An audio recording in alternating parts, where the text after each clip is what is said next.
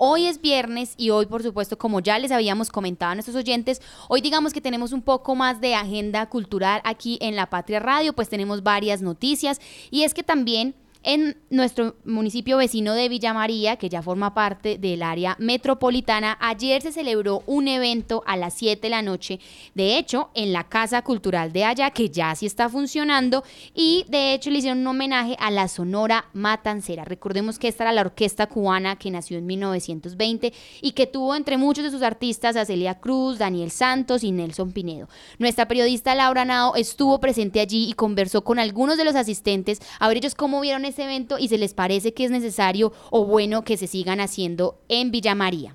Mi nombre es José Fernando Ceballos Castro, soy músico investigador. Este tipo de rescate cultural que se da en el Teatro 19 de octubre nos tiene muy felices como población porque pues estaba que se caía, entonces esa recuperación tanto musical como el mismo auditorio hace que todo el público de Llamaria no pueda ir a congregarse en diferentes actividades culturales. Bueno, mi nombre es Andrés Mauricio Campo, espectacular.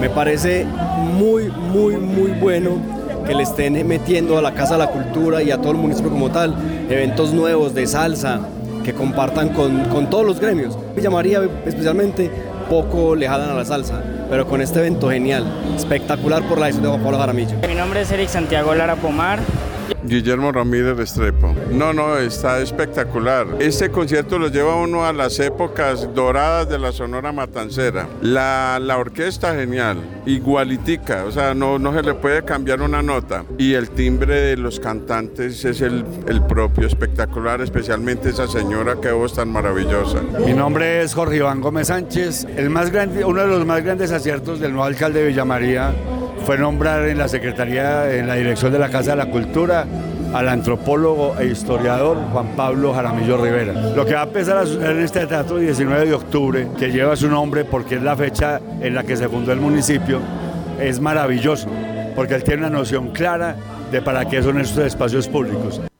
Bueno, así es, escuchamos algunas de las reacciones de los asistentes que de hecho también compartieron en redes sociales ayer y en el Facebook de la alcaldía de Villa María, pues cómo se estaban sintiendo, videos compartiendo toda la experiencia y la música sonando muy duro en el municipio vecino.